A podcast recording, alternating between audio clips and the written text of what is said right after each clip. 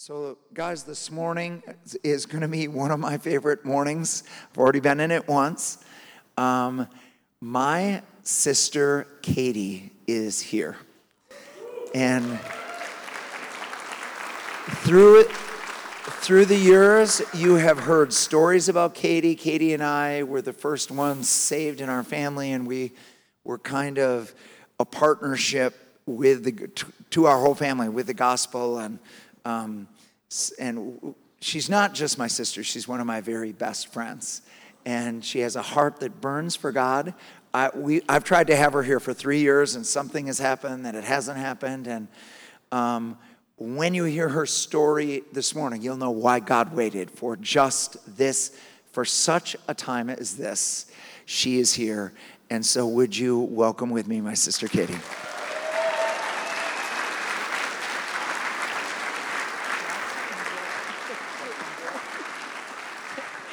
Thank you so much. It, it really is such a privilege to be here. I'm so excited because Tom speaks so highly of all you guys. He loves being your pastor. So that honors me that I get to come and spend a little time with you all. Um, and I love being in Wisconsin. I'm, I'm married to a Marine, former Marine. So we have, hoorah. so obviously lived all over. Um, and, and I live in Virginia now, but I will always consider Wisconsin my home. I, I love it here. You probably all know we grew up in Milton in a big family, six kids. My mother actually had the first four right in a row, close together, and then she lost a child. So there's a gap between the four older kids, and then Tom is number five, and Jim is number six. So we used to call Tom and Jim the little boys for a long time, even when they kind of grew up. Uh, but another nickname we had for them that has stuck to this day is the squirrels. And they have that nickname because Tom and Jim have just incredible imaginations. And, and when they were little, they would make up these games and they would play them all around the house at all hours, usually at a very loud volume. okay? And so, us older kids, sometimes we'd get annoyed with the squirrels.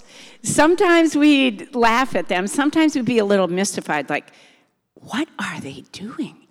But we always had this kind of feeling of respect for how much they just enjoyed being together and they had so much fun together. And now all of us are a part of it. And we all love to play games and be together. And we're going actually from here to a family reunion where it will be nonstop games and togetherness. and for me right now, that really is a little bit of heaven on earth. And that's what I titled my message this morning, Heaven on Earth, with a question mark. Obviously, chatting about more than just using that as a phrase to describe something we enjoy. I just, when we think about heaven and earth, oftentimes we think of two very distinct spaces. Like when we think of heaven, a lot of times we just think about, well, that's a place I go to when I die, hopefully. And we conjure up images maybe of you know angels or clouds or music or streets of gold or no pain and the presence of god peace. And then when we think of earth we think of a very separate space. Now there's good things down here like family reunions and beauty but there's also a lot of pain and a lot of sickness and a lot of evil and darkness and wickedness and so, my question can heaven and earth intersect? And I say, absolutely, because Jesus came from heaven to earth to show the way. Reminds me of a song. I will not break out in singing for you, but Jesus came from heaven to earth to make a way. And he tells us in his Sermon on the Mount Blessed are the poor in spirit, for theirs is the kingdom of heaven. Not will be when they die, but is. He, said, seek first his kingdom, and then all that stuff that you're worried about here on earth, it'll be added onto you. And um, what did he what did he mean by that? And when he when he taught the disciples to pray, he said, pray like this. Thy will be done on earth as it is in heaven. What is he telling us? He's saying that on earth, you will have trouble. He promised us that. but when you come to me, when you humble yourself and make a relationship with God a priority through me by the power of the Holy Spirit, you'll, you'll still have those troubles, but I can give you a new perspective. I can, I can bring triumph out of tragedy. I can walk through that valley of death with you and, and be with you. And that is heaven on earth because he guarantees his presence through through the darkness. Okay, so that sounds good. I mean, it's true, but it sounds good while we're all here in church and, you know, we're like, yes. But what does it really honestly look like? in an everyday, just ordinary life. What does that look like? And that's what I want to talk about this morning by just sharing two stories with you. I love stories.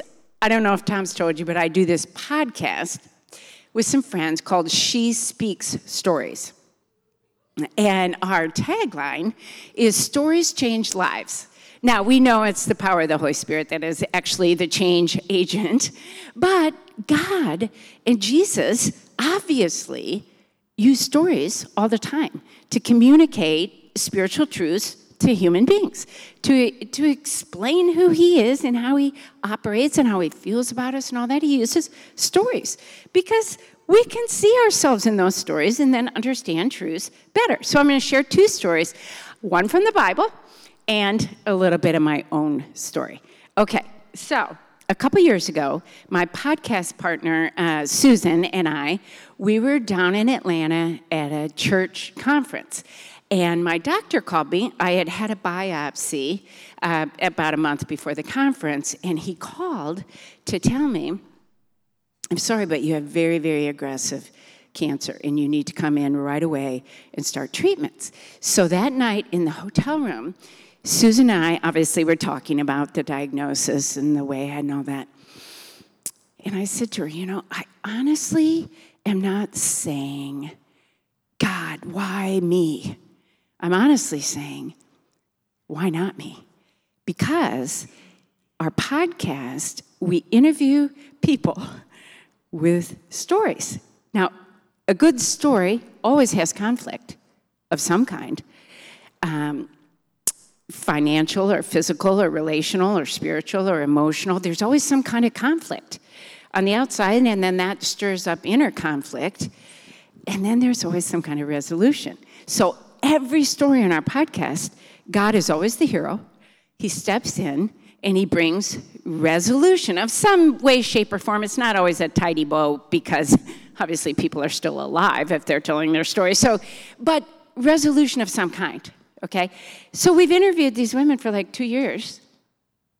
And like, Susan, I guess it's just my turn now to, to live out the story. And I was so cocky. I'll just be honest with you. I'm like, look, I'm a woman of faith. I know who God is. I know He can rescue. I know who I am in Him. I'm secure in that. I know my reason here for even living on earth is to glorify Him and learn to enjoy Him forever. I'm going to sail through this trial and glorify God. Oh my. I, I, was so naive because I really didn't know what I was up against. And so when I got back um, and started the treatment, they said, your cancer is so aggressive that we have to be very, very aggressive with the treatment. And we're going to hit you hard right up front with the worst we have. and you're going to be very, very sick. So they put me on this chemo that was nicknamed the Red Devil. and I literally felt like I had descended into hell. And I had some dark, dark days. So fast forward, I got through the worst of the chemo. I had a couple operations, and then I was facing radiation and then six more months of chemo. But in that gap time, my pastor in Virginia called me up and he said, Hey, I'm going to do a sermon series on the story of Ruth and Naomi from the Old Testament. And he said, How about if you come up and help me a little bit and you could speak like Naomi. You could, you could, you know, you're like Naomi. I was like so insulted. I mean, that was my honest first response. Like, wait a minute, Naomi? Isn't she that old lady in the Bible that got all bitter? And, you know, she's all mad at God. I said, is, is that what you think I'm like because of this dark season? And he's like, Katie, just, just read the story again, pray about it. And so I had to humble myself. And, and I thought of this, this verse in the New Testament that I love um, that kind of talks about stories of old. For everything that was written in the past was written to teach us, so that through the endurance taught in the scriptures and the encouragement they provide, we might have hope. I thought of that verse and I thought, absolutely, Lord, I need hope. I need to be encouraged. I need to be taught. And so I humble myself, and it's funny. When you get real before God with humility, He will show you stuff deep in your heart because every single one of us has a measure of self deception within us, and we don't know it. That's why it's called self deception. so we need help, like getting in there and seeing what's what can be brought out. Not for condemnation, not for like, you know, what are, why are you thinking that way? Are you an idiot? No, but for, for goodness, for growth. So I'm like, God, am I like Naomi? And oh boy, he showed me. Um, truly, when you when you get in the Bible, the Bible gets in you when you read the Bible, the Bible starts reading you. And he showed me, oh, yeah, you got some big commonalities. But before I tell you the rest of my story, I want you to hear Naomi's story and Ruth's story. Now, I could tell it to you, I could summarize it, I could read it from the Bible, but there is this fabulous ministry out there called the Bible Project. If you've ever heard of I've heard of it. A few of you are like, yes! Um, so I'm just going to show you the story of Ruth and Naomi. It's about seven minutes. The book of Ruth. It's a brilliant work of theological art, and it invites us to reflect on the question of how God is involved in the day to day joys and hardships of our lives. There are three main characters in the book Naomi, the widow, Ruth the Moabite, and Boaz the Israelite farmer. And their story is told in four chapters that are beautifully designed. Let's just dive in and see how this all unfolds. Chapter 1 opens with this line In the days when the judges ruled. And it reminds us of the very dark and difficult days from the book of Judges. And here we meet an Israelite family in Bethlehem struggling to survive through a famine. And so, in search of food, they move on to the land of Moab, Israel's ancient enemy. And there the father of the family dies, and the sons marry two Moabite women, Ruth and Orpah. And then the sons, they die too. And so they leave only Naomi and these new daughters in law. And so Naomi, she has no reason to stay anymore. And so she tells her new daughters in law that she's moving back home. And Naomi, she knows that the life of an unmarried foreign widow in Israel is going to be very hard. And so she compels the women to stay behind. Orpah agrees. But Ruth does not. She shows remarkable loyalty to Naomi, and she says, Wherever you go, I'm going to go. Your people will become my people, and your God will become my God.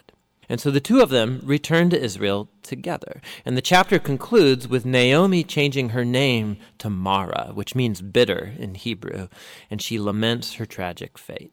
Chapter 2 begins with Naomi and Ruth discussing where they're going to find food. And it just so happens to be the beginning of the barley harvest. And so Ruth goes out to look for food, and it just so happens that she ends up picking grain in the field of a man named Boaz, who just so happens to be Naomi's relative. We're told that Boaz is a man of noble character, and he notices Ruth.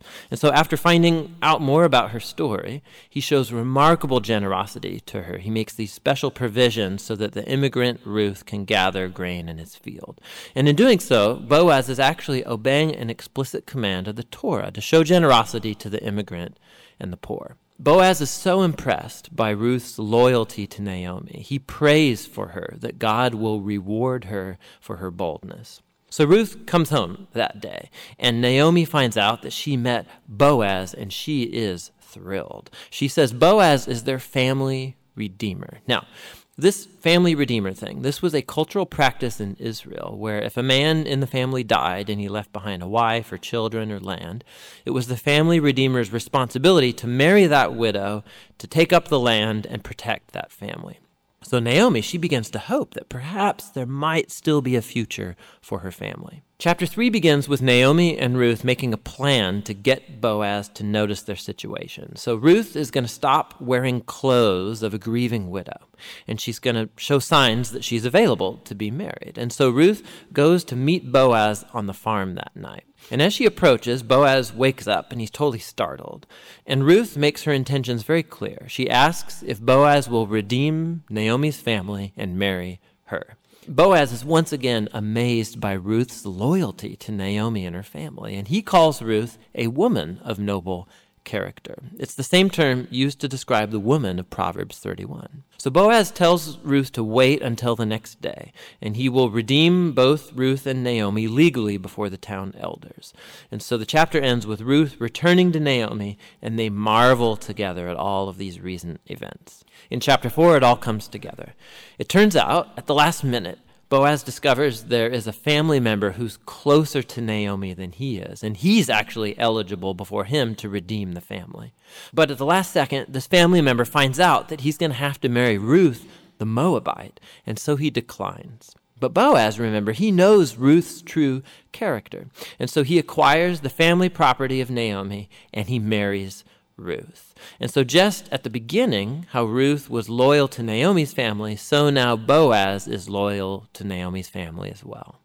The story concludes with a reversal of all of the tragedies from chapter 1. So the death of the husband and the sons is reversed as Ruth is married again and gives birth to a new son, granting joy to Naomi. And this symmetry between the opening and the closing, it's even more remarkable. So remember, the opening tragedy was followed by a great act of loyalty on the part of Ruth.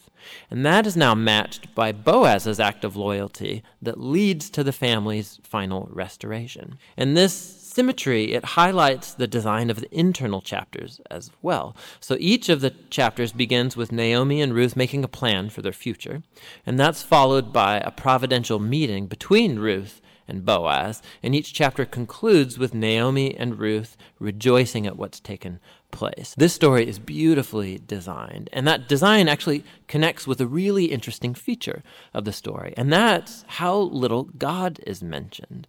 Right? The characters talk about God a few times, but the narrator actually never once mentions God doing anything directly in the story, and that's its brilliance because God's providence is at work behind every scene of this story, weaving together the circumstances and choices of all these characters. So Naomi, her tragedy leads her to think that God is punishing her, but actually the whole story is about God's mission to restore her and her family.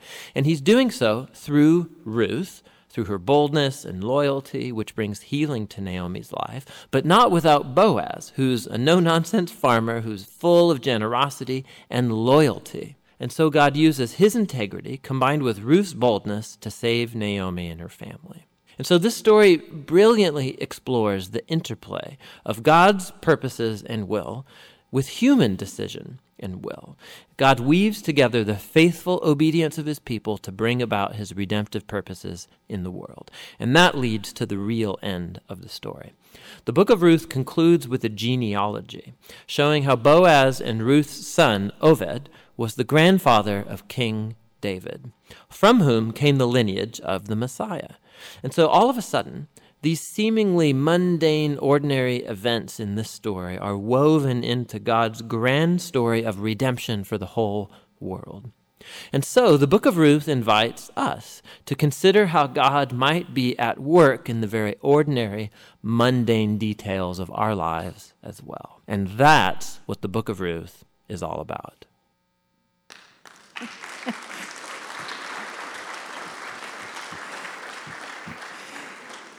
Be, before I continue with the sermon, I want a little commercial break, okay?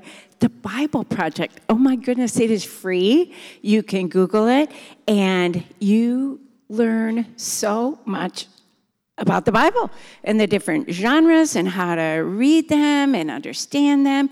And, and they have almost every book of the Bible in like seven minutes, like that, where you really could have an understanding.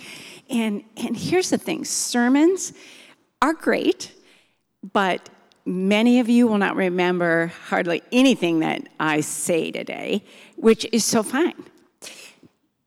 Because I feel like sermons are kind of like a, a meal out at a restaurant once a week. Like they're fun, they're great, they're nourishing. And I know Pastor Tom feeds you very well with his sermons every week.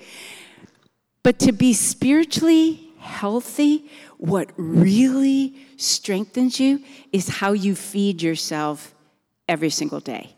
And and the thing is, oftentimes we don't do that very well because we say, well, the Bible's complicated and it's it's kind of deep and I don't really get it. Hey, the Bible Project will help you.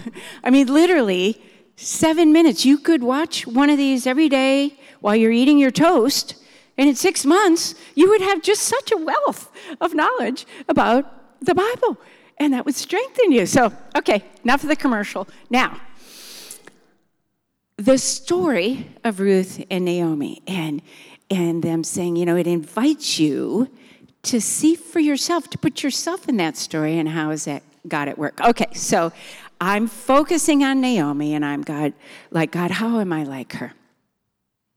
Truthfully, I, he showed me a myriad of ways. I can only tackle two this morning, tell you about two. The first one is I feel like Naomi, when the tragedy hit, she had kind of an identity crisis because Naomi means pleasantness, and then she changes her name to bitter. So, and, and what struck me was I think Naomi lost all the roles that she had played in life up to that point in time. She was no longer a mother, she was no longer a wife, she no longer had a home.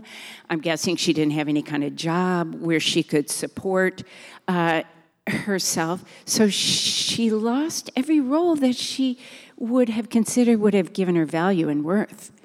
And so I think in her mind, she rehearsed that over and over and was like, well, who am I? I'm just bitter. And um, then the second inner conflict that I think Naomi had because of the outer conflict was her theology. Because she states very clearly God is against me, God is punishing me, God's mad at me, so he killed my husband and my two kids. And that's kind of what she's thinking about God. So two big questions, those big existential questions that if we're maturing people, we will ask ourselves at some point along the way and probably repeatedly Who am I really? And who is God really? So, with my cancer, prior to this season in my life, I my day timer was full. I had places to go, things to do, people to meet. And then my surgeon's like, yeah, throw that thing away for at least nine months, turned into about 18 months. And he's like, um, You're going nowhere. You're doing nothing except treatments. Um, and Positionally, obviously, I was still a wife, I was still a mother, a friend, a churchgoer, that, you know, that kind of thing positionally. But I could not carry out any of those roles anymore. And to be dead honest, I felt worthless. I felt useless. I felt unlovable. Here's kind of a snapshot of my inner mind at that time. I was in our bathroom and tears just rolling down my face as I looked in the mirror. And my husband came around the corner. He's like, honey, what's wrong? I said, I am so hideous. I'm so ugly. You know, I had lost all my hair and all, no eyebrows or eyelashes. And I'm like, and I can't do anything. I can't do anything for you. I can't cook. I can't clean. I can't have any kind of stimulating conversations. My brain is so foggy, and we can't do anything that husband and wives, you know, get to do. and um, and I, I'm just a blob. And I said, I'm a big baby too, because other people go through cancer and they thrive, and I was going to thrive, and I'm a mess. And I said, I hate myself and I don't know how you can love me. And Mike took his took my chin in his hand and he said, "You look at me right now. Where did you get the idea that I love you for what you can do for me? Or for your looks, for what you have, or even for what what your desires are?" He said, "I love you because you are you." And I knew that was kind of a transformational moment in my dark period because I knew God was saying the same thing. You are not what you do, what you have, or even what you desire. What you do and what you have and what you desire might be true at that point about you, but it's not the truest thing about you. That is not who you are. And, and the thing is, I used to teach on this prior to getting cancer. And I wasn't uh, on identity stuff. And I wasn't being hypocritical. I wasn't saying something that I didn't believe. But you know how sometimes you know things in your head and you believe them, but they're kind of head knowledge? And then God lets you get some experiential knowledge about that truth. Okay? I feel like God, it's almost like a spiral. You learn something, but then you go around again, it, you learn it in a different way, and it just goes deeper and deeper and deeper. So I, I knew that, I would teach that. All of a sudden, God's taking me deeper in this identity thing. And He says, what you do and what you have and what you desire is more about image, not identity. It's more about what you think other people are thinking about you, or even what you're thinking about yourself. And words have the power of life and death. Words said over you by other people, but also the words you say to yourself. They are powerful. And I feel like Naomi got in that ruminating cycle in her own head, and, and it just turned into bitterness. And I felt like God was, was telling me, don't do that. Please know who you really are. You are created in my image for a reason, for a purpose. That Latin phrase, imago Dei, something to hang on to. You are created in his image to be in a relationship with him. Now, that image gets marred because basically human beings were like, hey, we'll decide what's good and evil. We don't need you, God. You know, we turn our back on God, and that image gets marred.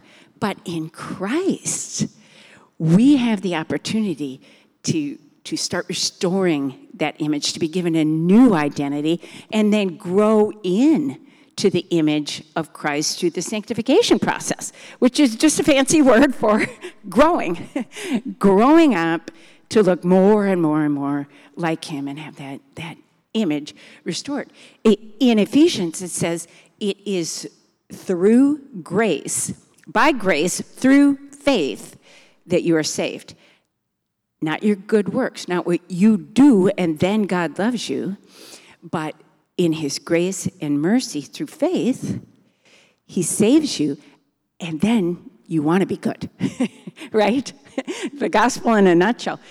It, Ephesians says you are His masterpiece, created in Christ Jesus to do good works. He, he whispered to me, You are my beloved. I love you because you're you. I love you because I created you, and I created you anew in Christ Jesus. Stop worrying about your image and understand deeply experientially your identity. But here's the thing. And some of you, some of you this morning, or online, here or online, you might be thinking, all right, well, that's nice for you, but that's not me. But the truth is, every single human being, everywhere, throughout all the ages, has been created in God's image for a relationship with Him. All of you, Imago Dei. And all of you are invited in to the kingdom. All of you are invited in if you choose that through faith to be given that new identity. And it just be so beloved by Him. It, I don't know if you guys sing that song here, I am who you say I am. Love that song, I am chosen, not forsaken. I am who you say I am. And I'm forgiven and I'm I'm the apple of his eye and I'm just so loved. And so are you. Now, finding our identity in that securely is really hard if our theology is a little skewed okay? Because big deal if I'm loved by God, if I think God is mean and spiteful and plays games with his people, um, right? And so back to Naomi, her theology is that God is punishing her. Now, many of us in this room would say, Oh, well, I would never think that. I know God. It, and like I said before cancer, I said, I know God, I know who He is. But again, God taking me deeper and showing me, oh, yeah, during your dark days, you said, God, what have I done to deserve this? Why, why did you have to put me on the shelf? Was I not good enough? Was I not serving enough and pleasing you enough so you had to kind of sideline me? And, and truthfully, one of the very first conversations I had um, about my diagnosis, telling a loved one, she said to me, Great. This is God punishing me because I will not fully surrender to Him. So He's going to kill you to get back at me. My heart was broken. I'm like, honey, God is not like that. He is not like that. But again, truth be told, all of us get those niggling thoughts in our head, don't we? And, and kind of doubt and kind of wonder. How can we state unequivocally that God is not like that? Jesus Christ came from heaven to earth to show us what God the Father is like. Jesus said, If you really knew me, you would know the Father. He made it very clear if you've seen me, you've seen the Father. And Jesus took a lot of time to talk about who he really was. He and the Father and the Spirit, who they who their character, their ways, the way they want to interact with people. Jesus said, I am the bread of life. If you are hungry, if you have that niggling sense that there's something more, come to me. I will fill you. He, he said, If you're thirsty, I'll give you rivers of living water and you will thirst no more. He said, If, you, if you're brokenhearted, I came to heal the brokenhearted. He said, if you're in bondage, I, I came to set the captives free. If, if, if you're walking in darkness, I'm the light. If, if, you're, if you're downhearted, I'm hope. I am life. I am resurrection. Um, I came to set you free. I'm all about freedom. And he went on and on. And he, and he taught us about God. He said, God is Abba. He is Papa. He is a father, a good, good father. He's good all the time. And he's merciful and he's loving and he's forgiving. And that's who he is. And when we develop our theology just rock solid and know his character more and more and more, then we can secure our identity in that relationship more and more and more. Okay, so the resolution of Naomi's story God wasn't out to punish her and ruin her because he was mad at her for her sins. Her husband and her kids died because people die on earth. There is trouble here on earth, and bad stuff happens. But God was writing a bigger story all along, and God restored things to Naomi and wrote wrote that bigger story, if you will. And so there's resolution. In my own story, I am disease free right now. Yay! and um, kind of a kind of a neat little resolution thing with my story. When when I was first diagnosed, they ran all these tests to see if the cancer had spread, and they said, "Oh, you have a bad appendix, also. So we're going to address the cancer first, and then we'll pull your appendix out." I'm like, "Oh, okay, that's good." So they take the appendix and then they biopsied it, and they're like, no one is ever grateful for breast cancer, ever. But you should be because it saved your life. Your appendix was filled with cancer. And appendix cancer is asymptomatic, and they usually don't find it until it bursts, and then the cancer goes all through your body, and there's no treatment, and you die. And he's like, Because you had breast cancer, we found it and we got it out. I'm like, that's cool. Praise God. So I feel like, all right, I'm going to have another couple decades, hopefully, um, here on earth before I go to heaven, all right? But in the meantime, I can experience heaven on earth because I can walk in his presence. I can have his peace, not as the world gives, but as He gives. That's so different. And you all can too. You can have that heaven on earth. If you if you all fully understand Imago Dei, you're made in his image for a reason to be in relationship with him. If you decide, yes, I believe, I believe in Jesus Christ and what he did on the cross for me, and I want, I, I want him. I want to be in his kingdom. And then you continue to grow and and feed your theology of his character and then decide I will settle my identity in him and him alone and quit worrying about my image and what other people think they think that I think that they think about me and just be firm in who he says I am that's that's for all of us so that's it. That's my message.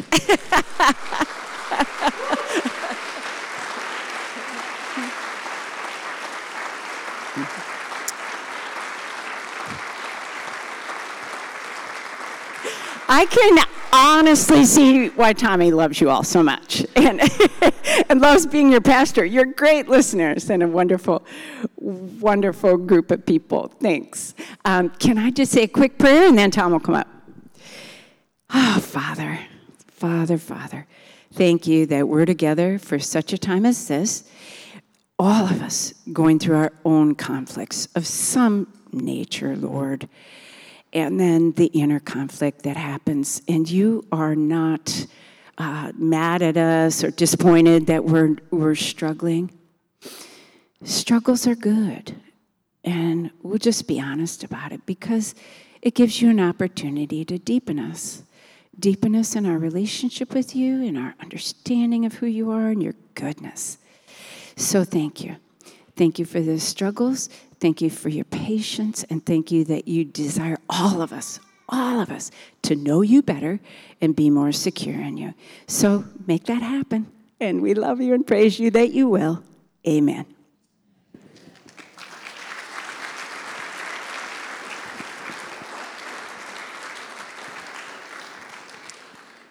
Could we stand together? We're going to do a song together, and then there's something I want to pray over you.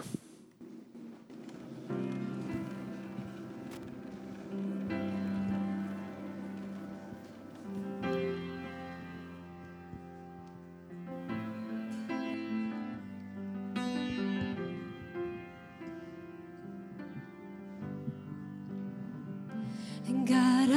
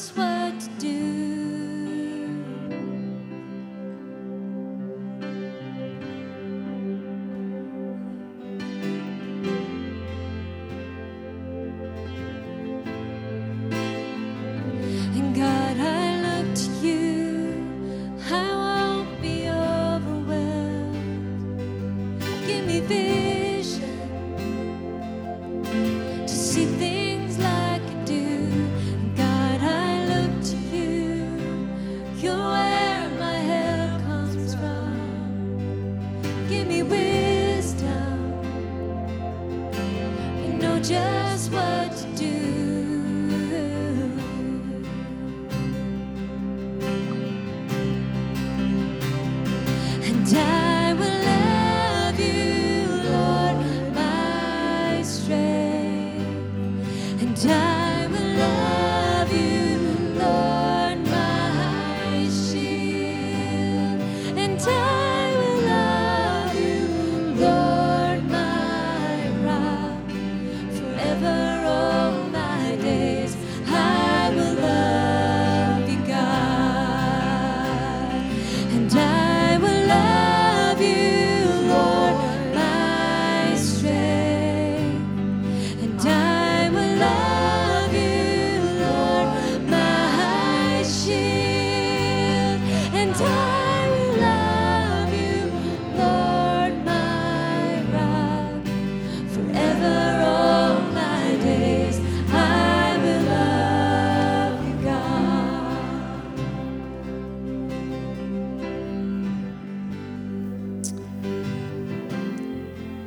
So, the first night of our youth retreat a few weeks ago, I was speaking on repentance, and as I was preparing for it, I got this very distinct image of this sixth grade girl back in Montevideo, and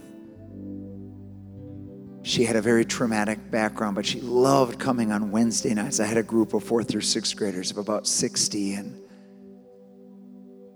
her name was Annie, and she was.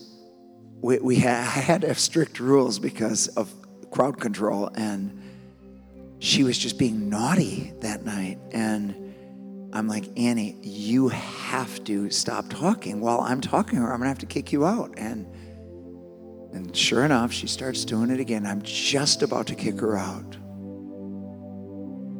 And I feel just a check. And I said, Annie, what is wrong? And she just bursts into tears.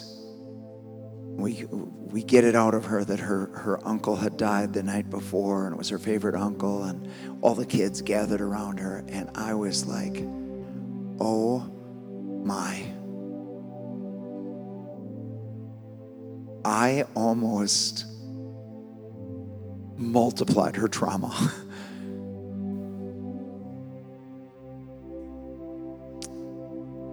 what I felt like the Lord was saying was before you can even preach to the students about repentance, many of them have been disconnected from the goodness of God. They have experienced all kinds of stuff in 2020, all kinds of darkness, all kinds of tragic things around them. And then oftentimes adults just want them to behave and just want them to do the right thing. And oftentimes church just just do the right thing and do the right and and and God doesn't look at the outward he looks at the heart. He knows what's going on with people. And so he wanted every one of these students to get reconnected to his goodness before they could even respond to him and so, if you wouldn't mind, if you wouldn't just mind closing your eyes right now, and I just think God wants to do something for you.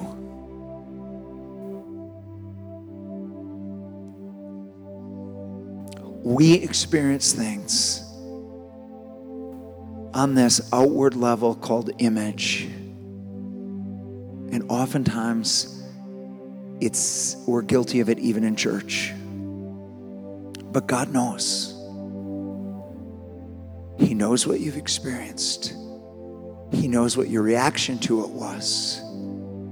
And he also knows the trauma that oftentimes we get from church, from people that are supposed to be helping us, who don't take time to know what's going on inside of us. And that creates a trauma of its own. And and he just wants to say today that that was not him, that he is here to heal.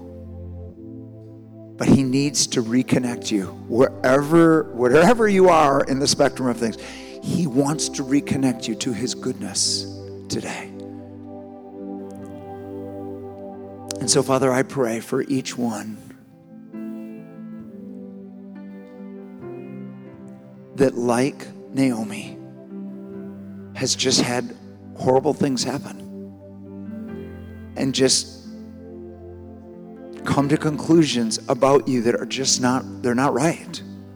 Conclusions about how you feel about them that are simply they're just wrong but there seems to be so much evidence. How can i not believe this? How can i not feel this?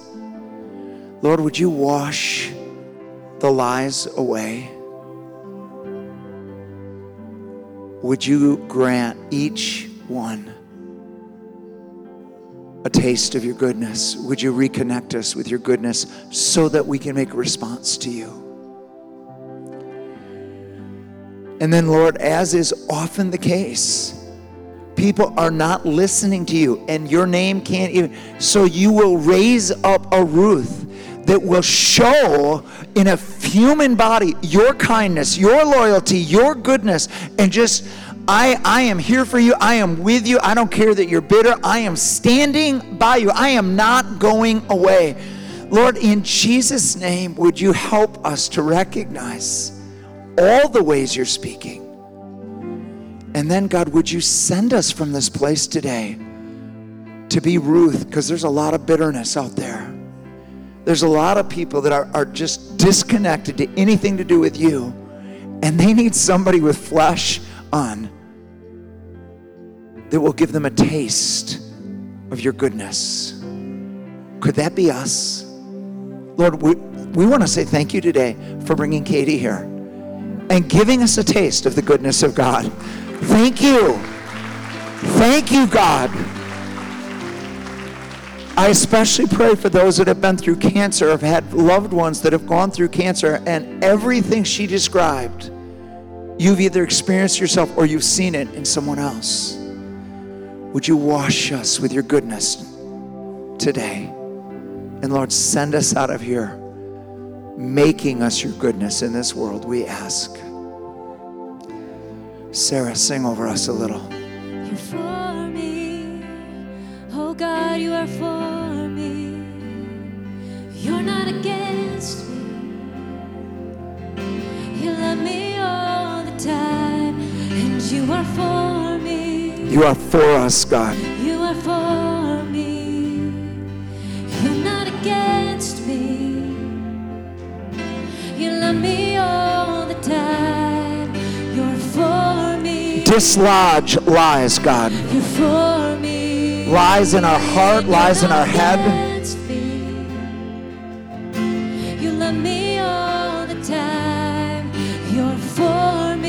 Spirit of revelation, come. You're for me. Melt away the clouds of doubt and sadness. You love me all the time.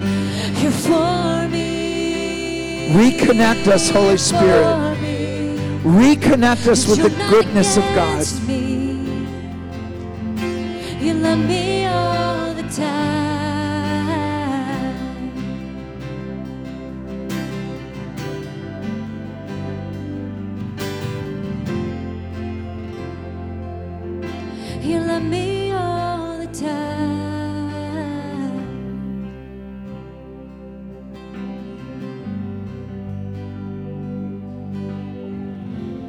Lord, would you teach us to rest in your love instead of perform for your love? I am the beloved. Not trying to be the beloved, not hoping to be the beloved. I am the beloved. Could you say that with me? I am the beloved. I am the beloved. This morning's one year Bible reading said that He's given the Holy Spirit to pour the love of God into our hearts. So, Lord, take away the ceiling we've put and let your love pour in us and then through us, we pray. We ask this together in Jesus' name.